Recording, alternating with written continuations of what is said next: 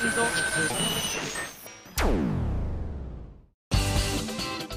今井あさみのシンガーソングゲ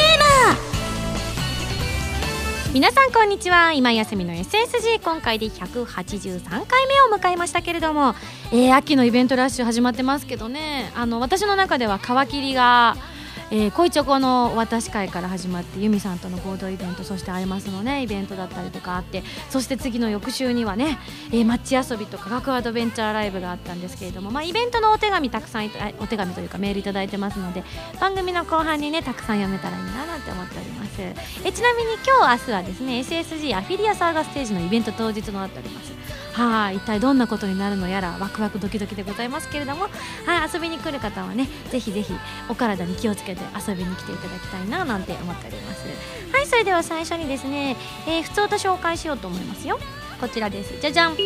赤いマグロと緑のワカメさんからいただきました。ありがとう。ミンゴさんこんばんは。こんばんは。期間限定配信のアズール青の記憶ラテンアコースティックバージョン拝聴いたしました。パーカッションの伊達源さんの名前にピンときたんです。サルサバンドオルケスタ・デ・ラルスの初期メンバーとして活躍されてた方ですよね。学生の頃、じゅうごねん以上前になるかしら、アルバムを買ってよく聴いていました。パーカッション素人の私でも知っているビッグネームをゲストに迎えての演奏、じゅわっとしながら聴きましたえこのいっきょくだけでも快ですね。早くフルで聴きたいですといただきました。そうなんです。あの以前にもねちょっとお話しましたけれども、今回ね、えー、皆さんよく知っているというのでいくと、ひょっとしたらクレイジーケンバンドという、えー、バンドを皆さん知っている方多いと思うんですけども、そちらでもね活躍されておりまして、あのあれですね、俺の話を聞けっていうあの耳に残るこうなんて言うんでしょう、メロディーだったり言葉だったりあの歌詞だったりとかっていうのがね、私もねあーっていうもう誰でも知っているという曲になると思いますけれども、こちらで活躍されてた伊達源さんということなので本当にすごいんです。もう本当早くフルで シーディー でいい音でぜひ皆さんに聴いていただきたいななんて思うんですけれども、はい、あの嬉しいですね、こういう反応が来るっていうのは。もうねすべてねもうミャーミャー様のおかげですもうミャーミャー様はね本当にお顔が広くて、あのー、いろんな方とねこう今回初めましてって方もいらっしゃったんですけれども、大抵ミャーミャーは本当に知り合いなのでね、あの今回の特に伊達源さんはですねミャーミャーさんが連れてきてくださったということで、あのぜひ、えー、私みたいなねまだ若輩者のアーティストに演奏していただけるなんて光栄ですって言いながらね、こうブースの外でニヤニヤしながら聴いたりとかしてましたけど、かっけーみたいな大興奮でございます。はい、こちらもじゅういちがつにじゅうはちにち発売の私のサードアルバムの方に収録されておりますので、楽しみにしていただきたいと思います。はい、続きましてこちら、えー、キリイモジャックさんからいただきました。ありがとうございます。今井さん、スタッフの皆さんこんばんは。こんばんは。突然ですがミンゴスにお伝えしたいことがあります。なんと僕が通っている高校にはミンゴスにの先生と浜田さんにの先生がいるのです。えっ、ミンゴスニの先生とはあまり接点がなくそんなに知らないのですが、浜田さんにの先生は喋り方から仕草まで浜田さんにとてもよく似ています。 エスエスジー を聞いている他の友達にも似ていると言って共感してくれました。今ではそのふたりの先生を見かけるたびにニヤニヤしています。かっこ笑いところで僕の学校では学園祭の準備が始まっているのですが、ミンゴスは学園祭の思い出って何かありますかといただきました。浜田さんにとミンゴスにか、あの私結構学校の先生に向いてるねって言われるんですけど、浜田さんの何に似てるんだろうね。喋り方から仕草から顔からってことなのかしら。まあ顔はね似ていても問題ないと思うんですけれども、あのー、学校の先生には浜田プロデューサー自体はあんまりちょっと向いてるような私あれがないんですけれど、まあでもカチカチした先生じゃない方が生徒からしたら嬉しかったりするから、ひょっとしたら生徒からしたらすごく人気の先生になり得るのかもしれないですよね。え仕草まで似てるってどんな仕草なんでしょうね。気になりますね。あ、髪の毛をこうパサーってやる仕草ですかね今あゆみちゃんが向こうでねモノマネしてましたけど、ね、パサーっつってねそうなんですね。へえ、じゃあそうですね、ミンゴスの学園祭の思い出ってことなんですけど、あの大学時代の思い出といえばですね、私放送研究会というのに入っていたので、学園祭シーズンには映画を作ったりとかドラマ作ったりとか シーエム 作ったりとか、あとラジオドラマ作ったりとか、いろんなことをしてましたけれども、一番楽しかったのはあれですね、あの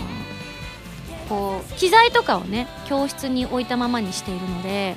盗まれちゃいけないとか防犯の絡みもあってですね、あの一日中こう泊まり込みでバンをしなきゃいけないんですね。基本的には男の子の役目だったんですけれども、私結構あのそういうのに混じりたい気質だったので、他の女の子たちはみんな普通に帰ったりとかしてた子もいたんですけど、私はもう朝まで一緒に私もいたいと言ってですね、一緒に潜り込んで初めて麻雀を教えてもらうとかそういうのが本当に楽しかったですよね。で、あの他の学校との交流イベントとかをやったりとかしてやったんですけどね、今思えば私がこう ピーブイ とか撮らせてもらっているのの原型がそこにあるのかなと思うんですけど、人手が足りないのもあったりとかしたので、よく私は役者要員として使われていたんですよね。当時は声優さんになろうなんてこれっぽっちも思ってなかったんですけど、先輩たちがこういう映画とかドラマとか作るからあの今井これに出てって言われて、分かりましたとか言ってやってたんですけどもね、今思うと本当こっぱずかしくて、その映像が残っていないことを祈るばかりですけれども、サークルに行ったらまだ残ってるのかな、私自身はね全然持ってないんですけど、そこでやこう映像の演技をしたりとかしてたんですよね。ちょっと懐かしいですね。い今思えば本当に ピーブイ の布石になったのかななんて思ったりもしますけどね。はい、というわけでキリもジャックさんもね楽しんでくださいね、学園祭。はい、そしてこちらてゆてゆさんからいただきました。えー、こちらですね、あのイベントの方に参加しましたよってメールなんですけれども、余談ですがってところがすごく気になったので、えー、余談ですが以前 エスエスジー で男友達がリミテッドラブの シーディー を探してくれたという内容のメールをしたものですということで、えー、その後後日談いただきました。えー、なんと男友達から彼氏になりました。ふわーふわーおめでとうございます。すごいですね。今日この後のあのあれですね、ファミセンのコーナーであの狼絶景版の中で幸玉というのがいっぱい待っておりましたけれども、幸玉がいっぱいね待ってたんでしょうね。ふわーおめでとう。そうかそうか、ぜひてゆてゆさん彼氏さんと一緒にねまた遊びに来てくださいね。うわー嬉しいな、なんかニヤニヤしちゃうねはい、最後こちら、えー、ケンナレスキューさんからいただきました。ありがとう。はじめましてということで、はじめまして。えー、月は違うのですが今井さんじゅういちがつにライブ行かれるそうで、自分は、えー、毎年じゅうにがつに沖縄へ行っています。えー、沖縄ライブで服装を気にされていたということなので、自分の印象を沖縄の印象を書かせていただきますねということで、沖縄の人はだいたいその頃仮ゆしや半袖シャツで終日過ごされています。マジでえこれ多分じゅうにがつってことだよね。じゅうにがつでも半袖なんだ。ちなみに仮ゆしっていうのをさっきねネットで調べたんだけど、まあアロハに似たシャツってことで、やっぱりこれも半袖でしたね。なるほどね。私仮ゆしっててっきり地名だと思ってたんですけど、ネットで調べた時に出てきたのがあのおめでたいっていう意味とか自然との調和なんて意味があるっていうふうにね書かれていて、えー、そうなんだと思って、仮ゆしなんたらみたいなのよく見かけますもんね、沖縄に行くと。でちなみに自分の印象では太陽が出ると日差しが痛いくらい暑いです。あ、そうなんだ。でも意外に風は冷たくて日が隠れて風で寒くなったらブライトジャケットを着ているという感じでした。ご参考になればといただきました。そうか、じゃあじゅういちがつだともうちょっと暖かいかもしれないですね。ただね洞窟だからね、どうなんだろう、書いてありましたもんね、洞窟のあのホームページに上から水滴が落ちますってね。だからひょっとしたら寒いかもしれないから、まあいろんな季節の分を用意しといた方が良さそうですね。今回私徳島行った時にもかなりいろんな洋服を用意してて、今井さん準備万端ですねなんて言われてたんで、今回もちょっといろいろサンダルからブーツからいろいろ用意しようかななんて思ったりはしてますけれども。はい、というわけでですね、たくさんのメールありがとうございました。えー、イベントのねメールはこの後のコーナーで紹介したいと思います。それでは次のコーナー行く前に シーエム です。どうぞ。アートリー・ベインのフォースシングル「かげろう」が好評発売中。タイトルチューンの「かげろう」は戦乱神楽バースト、グレンの少女たちエンディング、カップリングの月限はコープスパーティー トゥーユー エンディングになっている。時を経て奏でるふたつの旋律が君にささやく。今井あさみのさんまいめのアルバム「プレシャスサウンズ」がじゅういちがつにじゅうはちにちに発売です。にせんじゅうにねん、私の音楽活動がたっぷり詰まった音のあふれる素敵なアルバムになりました。ブルーレイ付き限定版には新曲のミュージックビデオも入っています。ぜひいろいろな音を感じてくださいね。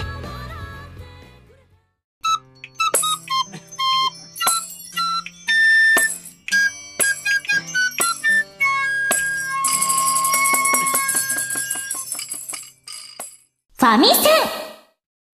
このコーナーはファミツー .com 編集部から派遣された謎の司令官みおちゃんがおすすめするゲームを真のゲーマーを目指す私今井あさみが実際にプレイして紹介するコーナーです。前回の指令書に書いてあったおすすめゲームはカプコンさんからじゅういちがつついたちに発売されるプレイステーションスリー用ソフト狼絶景版ということで、すでに予告動画の方が公開されていますけれども、私はね序盤のかなり序盤の方をプレイさせていただいたんですけれども、どんなゲームかと申しますと、えー、復活したヤマタノオロチを倒すべく狼のアマテラスとなって山々を駆け巡るアクションアドベンチャーゲームということで、私はあのプレステスリーのねプレイステーションムーブを使ってプレイをさせていただいたんですけれども、えにせんろくねんに発売されたプレイステーションツー版から画質をかなりパワーアップした エイチディー リマスター版ということになっております。で、えー、本当にね古代の日本を舞台にしたゲームで、水墨画のようなグラフィックが本当に綺麗で、私もねあの初めて見た時になんかゾクッとしましたね。これでもプレイステーションツーの時から本当に評判の高いグラフィックだったということで、操作性もかなりね面白かったですよね。であの今回はムーブを使っていたので、筆の部分は私はそのムーブの丸いライトのついてる方でシュワーっとやらせていただいたんですけれども、あのプレイステーションツーの頃からその頃は、えー、コントローラーでね存在していたということだったんですけれどもね、今回ね初のその筆はこちらでというムーブの方でっていうね、玉のついている方でやらせていただいたんですけれども、本当になんかあのー、なんだろう臨場感ありましたね。左手でコントローラーでアマテラス様を操作しながら、私はちょっとそこまであの皆さんの動画の方ではお見せできなかったんですけれども、攻撃を筆の方でやることもできたので、こういちっていう字をシュッて書くとそれでシャピーンとこうね敵を切って倒したりとかいうような操作の方もできるということなんですね。はーであの本当にねその筆調べっていうシステムがかなり面白くて、あの私途中ねあのアマテラス様の神様ということで太陽をふわってやったんですけれども、あれ常にねあのどんな時でも使えたりするんですよね。なのであの私まだ最初ぎこちなくてあれ完全にあれですよね、最初猫って動画の方では言ってましたけど、ひょっとしたらもうなんならアマテラス様を描いたみたいなね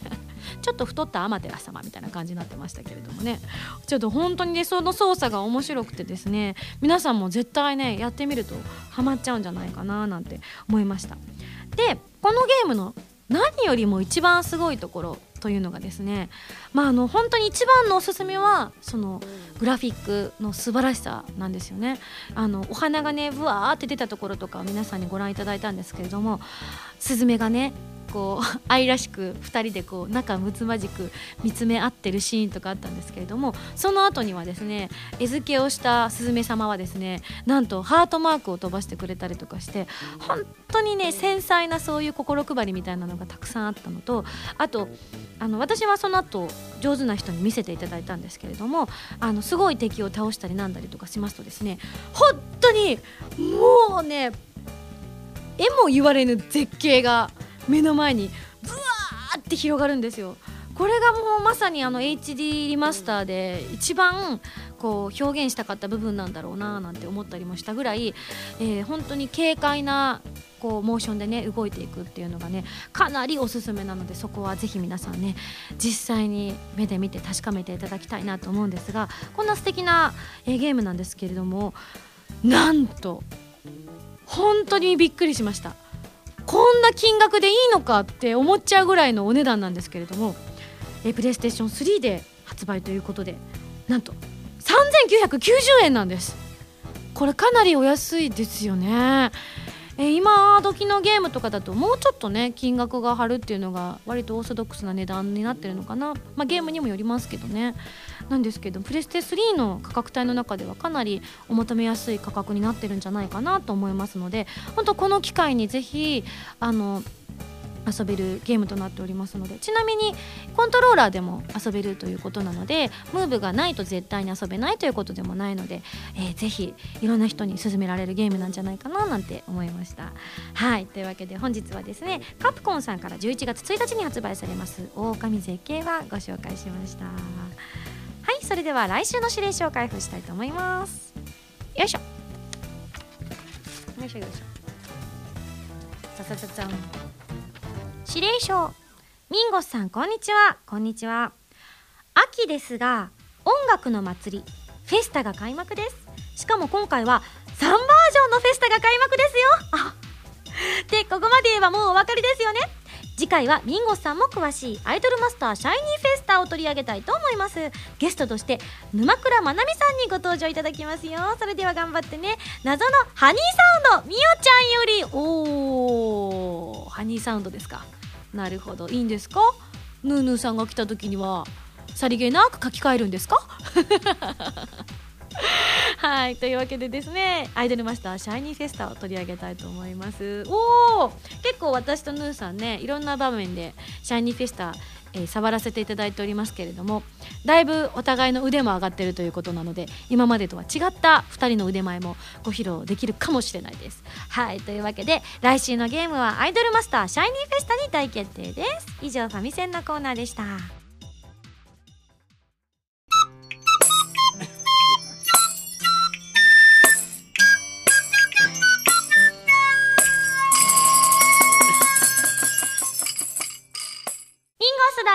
お便りコーナー、はいはい、このコーナーはお便りがたくさん届いた時など、えー、入ったり入らなかったりする不定期のお便りコーナーです。今回は、えー、ライブとかイベントとかのね感想がたくさん届いておりますのでご紹介したいと思いますよ。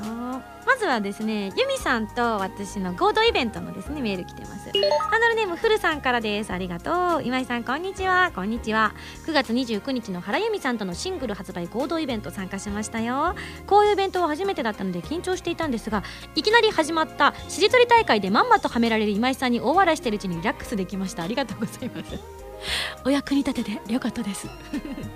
えー、リミテッドラブ生で聴けて一層好きになりました。コールが本当に楽しいからフィフスライブでも思いっきり盛り上がれそうですね。ということでクイズ大会やじゃんけん大会では全く勝てなかったのですが、今井さんと原さんと一緒に遊んでるってだけで幸せでした。ぜひまた行きたいのでよーく念を込めてハガキを送りますね。それではといただきました。どうもどうも。そうなんですよね、しりとりね、あのユミさんああいうゲーム得意なんですよね。シンプルゲームとかね結構ね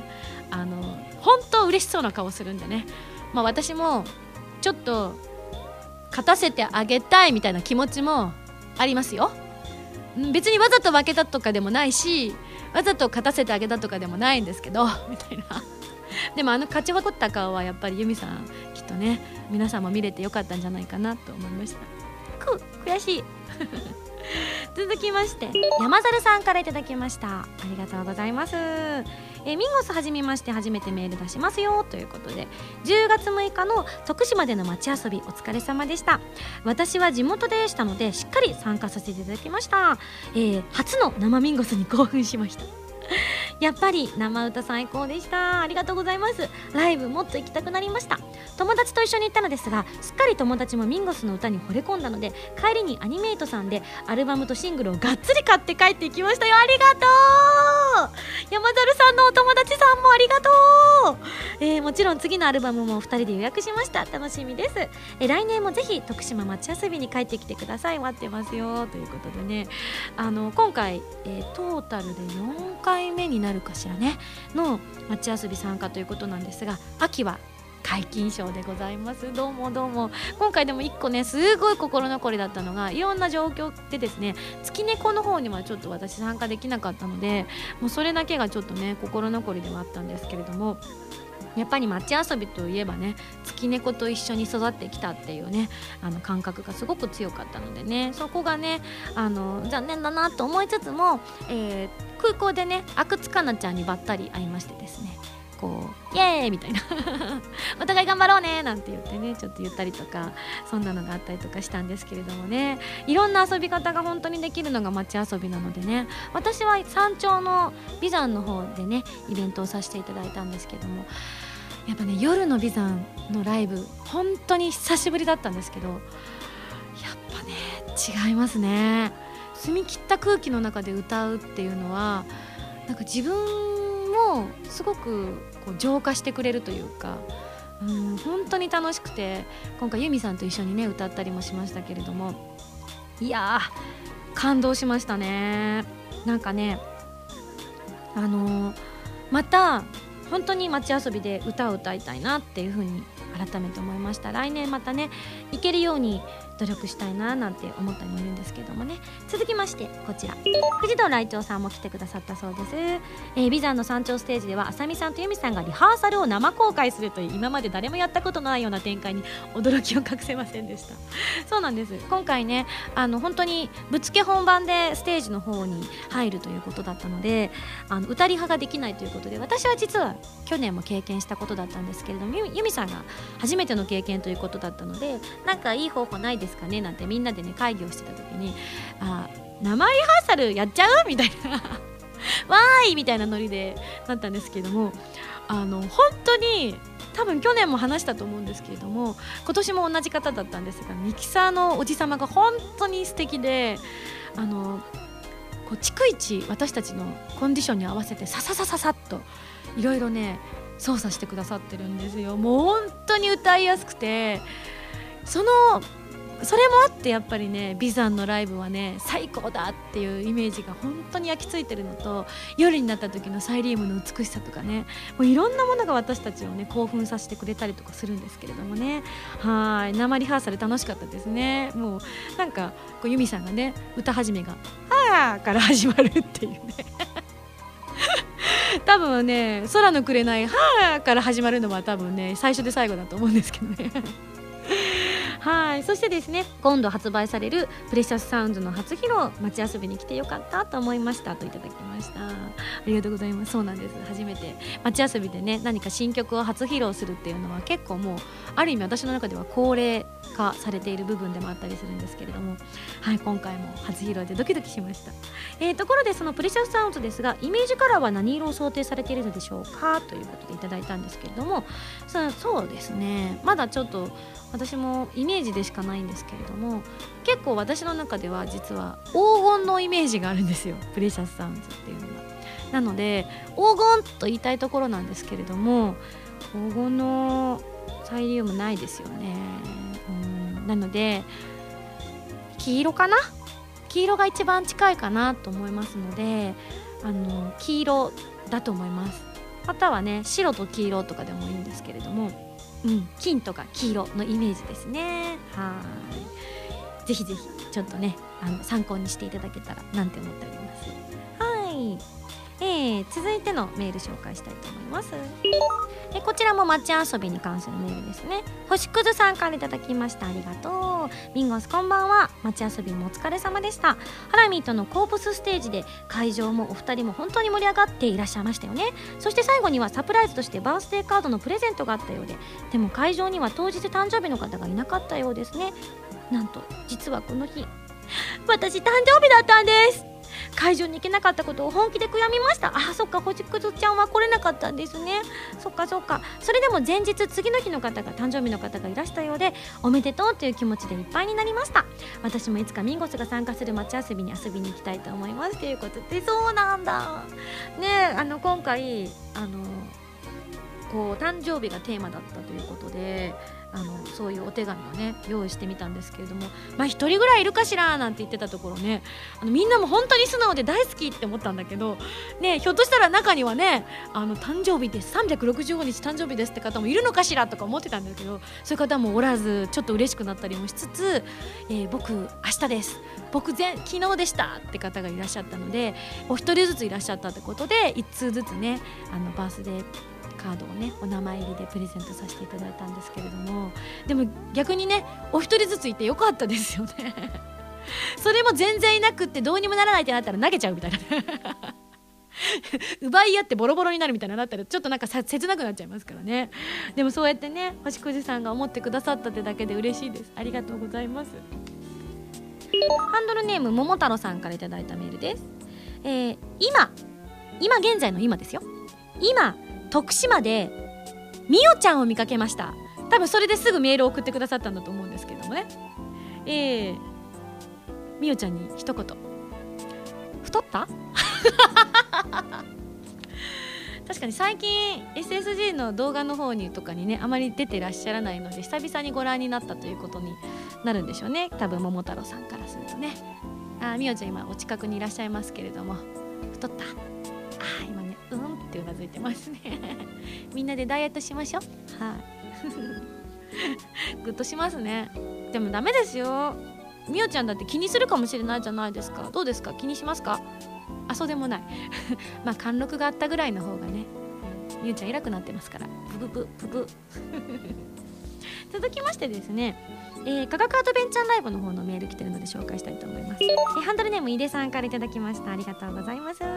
えー、ドラマパートでの生アフレコすごく面白かったです。特に宮野さんとのアドリブの応酬は生ならではだと思いましたえー、劇場版下着がにせんじゅうさんねん春公開ということも発表されましたよね。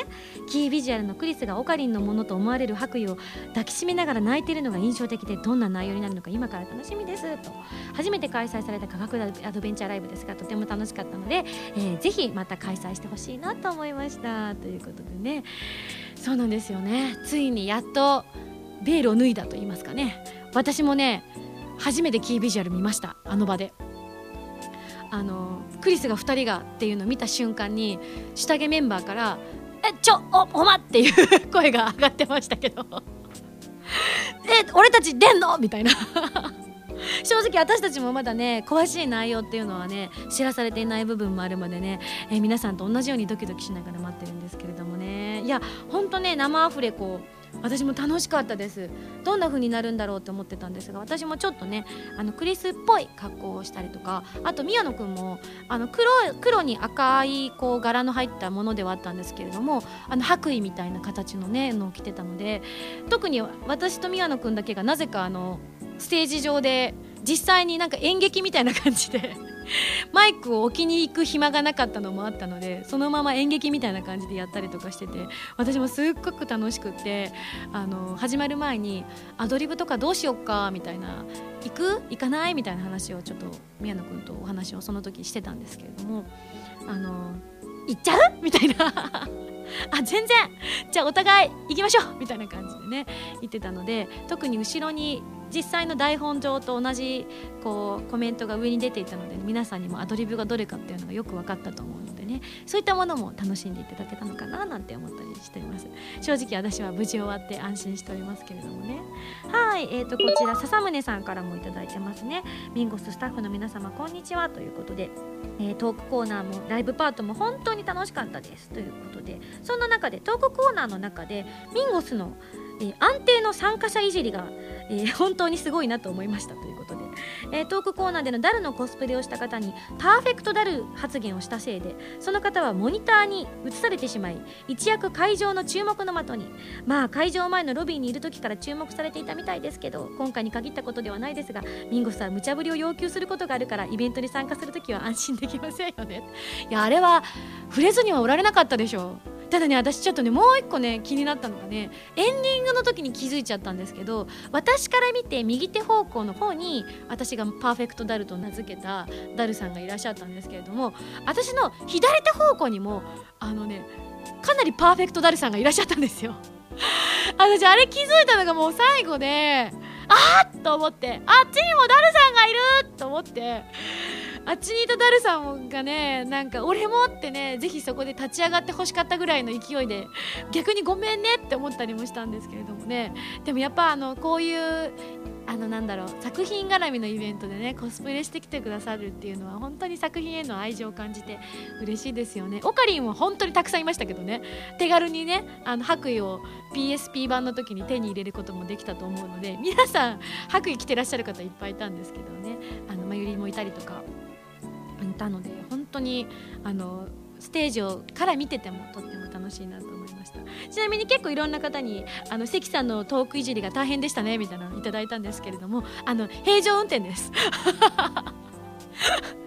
ただ自分でもびっくりしたんですけど、今回あの関さんの私いじりはもう慣れたもうじゅうねん来のものなので全然慣れたものだったんですけれども、生まれて初めて人がテロップを出す前にテロップを吹っ飛ばしましたね意外と多分今までの私だったらあの出す前に見ちゃったとしても出すまで待ってからパーンっていったと思うんですけども、完全に出す前にパーンいきましたからねまあ席が近かったのっていうのもあったんですけど、もうそれまでにクールに私のことをネタにしようっていうのを首にも出さない関さんがさすがだなって思いましたけども、今行って一瞬見えた瞬間にパンって飛ばしに来ましたからね超面白かったですけどまあでもね本当になんで私がその今まで見せないぐらいこうねもう電光石火でこうバーンと飛ばしに行ったかっていうと、会場にやっぱり女の子がすごい多かったんですよね。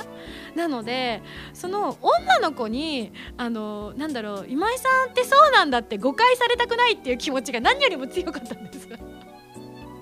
もうなんかね、あのー、私のことよく知ってる人とかだったりとかしたら別にどうでもいいんですけど女子いっぱいいるんだからやめてみたいな女の子が女の子に私はこうなんかいっぱいアイコンタクト取りたいのにと思ってやめてみたいな感じでね飛ばして、一瞬のあの本当反射反射でしたね。なのでただあの愛情なのでね、関さんなりの私への愛情だと思って受け取ってますけれどもあのその後にねこう今ごめんなみたいな感じで言ってたんで本当ですよって言っときましたもうねさすがですね関さんはね。はい、というわけでですね、えー、いろんな方からメールいただいたんですけれども、もしねあの来れなかった方なんていらっしゃった場合、あのまたねぜひこういう合同イベントがまたできるのかどうか私にもわからないんですけれども、えー、また開催されたらいいななんて思ったりもしてますけれどもね。はい、というわけで今日は本当にたくさんありがとうございました。えー、以上リンゴスだよお便りコーナーでした。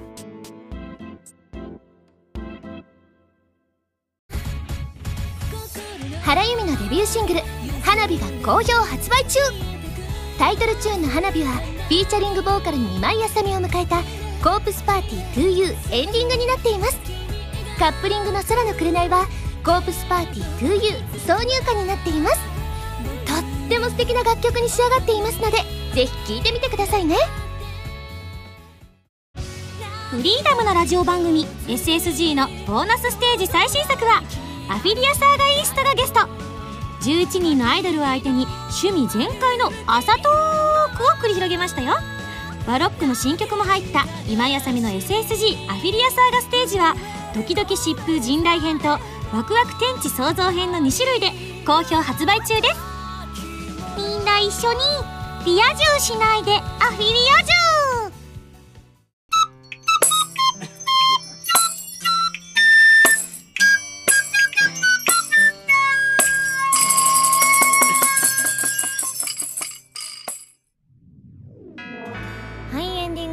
どうも、えー、まずはこちらのメール紹介したいと思います。ラジオネーム白い動脈さんからいただきました。ありがとう。今井さんこんにちは。こんにちは、えー、私はアートリーベインというユニットアーティスト活動をさせていただいていますん、えー、つい先日も秋葉原ゲーマーズさんでインストアイベントが行われたのですが、スケジュールの都合でユニット相方と一緒にできませんでした。へこみ白い動脈っておかしいやんけ。あ、わかった。あの燃え尽きたんだな、白くな、きっとな。えーとそれからお互いに動画コメントを送り合いました。相も変わらずハイクオリティなシュールキャラをこなす相方に感動と、いやいやめんどくささを覚えながらも、なんだとめんどくさだと確かにいっぷんぐらい黙ってたけど無事にイベントを私自身もお客様も堪能することができました。顔文字、新たにペインシーブイ 浜田 P という新キャラも登場し、あ、これミキちゃんがペインに昇格したんだね、きっとね。えー、大変カオスな現場ではありましたが、皆様楽しんでらっしゃりほっとしましたが、さらに課題もできたのです。そう、れわっ、えー、名声が熱くしていたいち行ずつに書いてあったんだもん。それはびっくりって何何名台詞扱いしていた愚問だねの次に何をチョイスすべきかということ。とりあえず現場では愚問だね、赤点ですかね、今井さん助けてください、それではラジオ頑張ってください。なるほど、助けてあげたいだが断る愚問だねはやめた方がいいんじゃないですかね。あー、トリベイン様ですからね。ベイそうっすね、ベイン様はね喋んないですからね。アトリさんがいない時は結構喋ってましたけどね。そうだな、愚問だねいいと思うんですけどね。いや、なんで嫌なんでしょうね、あの白い動脈さんは。素敵だと思いますよ、愚問だねって。うーん、まあでもなんかあの要するに面倒くさい質問された時に適当にかわす何かが欲しいってことですよね。なるほど、じゃあね、うーん、来世になれば君もわかるよとかどうですか面倒くせえはい、というわけで白い動脈さん、あのお悩みにね答えられたでしょうか。だといいんですけど。はい、というわけでお届けしてまいりましたひゃくはちじゅうさんかいめの エスエスジー なんですけれども、来週はヌーさんがゲストに来てくださるということで、メールの方はちょっともうすでにね締め切りが終わってしまってるんですけれども、たくさんメールいただいているみたいなのでね、ヌーさんと楽しく、えー、トークしたいと思います。はい、それでは私からのお知らせお届けしますよ。えー、私のさんまいめのアルバムの発売とフィフスライブの開催決定しております。サードアルバムはじゅういちがつにじゅうはちにちに発売、タイトルはプレシャスサウンズ。えー、フィフスライブの方はじゅうにがつにじゅうににちに開催いたします。ライブの詳細、チケットの情報などは私の ファイブピービー オフィシャルホームページか エスエスジー のページをご覧くださいね。そして、えー、じゅういちがつとおかに沖縄でアコースティックライブを行います。場所はガンガラーの谷というケイブカフェというね、えー、洞窟の中のカフェの中で行います。チケットの一般発売は先着でじゅうがつにじゅうしちにちからとなっておりますので、ぜひぜひご応募いただければと思います。そしてじゅういちがつにじゅうよっかに開催されるライブ ファイブピービー に出演させていただきます。チケットなどの詳細は各ホームページをご覧ください。番組では皆さんからのメールを募集しております。普通歌、議事歌の各コーナー宛に送ってください。宛先はファミツ .com の応募フォームまたはホームページに書いてあるアドレスから、メールで応募する際は題名に書くコーナータイトルを、本文にハンドルネームとお名前を書いて送ってきてくださいね。ということで、次回の配信は、えー、にせんじゅうにねんじゅうがつにじゅうしちにち土曜日となっております。えー、そうですね、ここの台本の方に特にイベントないですかなんて書いてあるんですけれども、翌日にですね、大阪で大坪ゆかちゃんと一緒に、えー、学園祭に、今年最初で最後の学園祭に参加しようと思っております。一体どんなものになるのかさっぱりまだ私も全貌が見えておりませんが、えー、大坪ゆかちゃんとね二人っきりでのイベントっていうのは初めてなので、どうなるか私も楽しみにしております。えー、それではまた来週土曜日に一緒に エスエスジー にしちゃいましょう。お相手は今井あさみでした。バイバイ。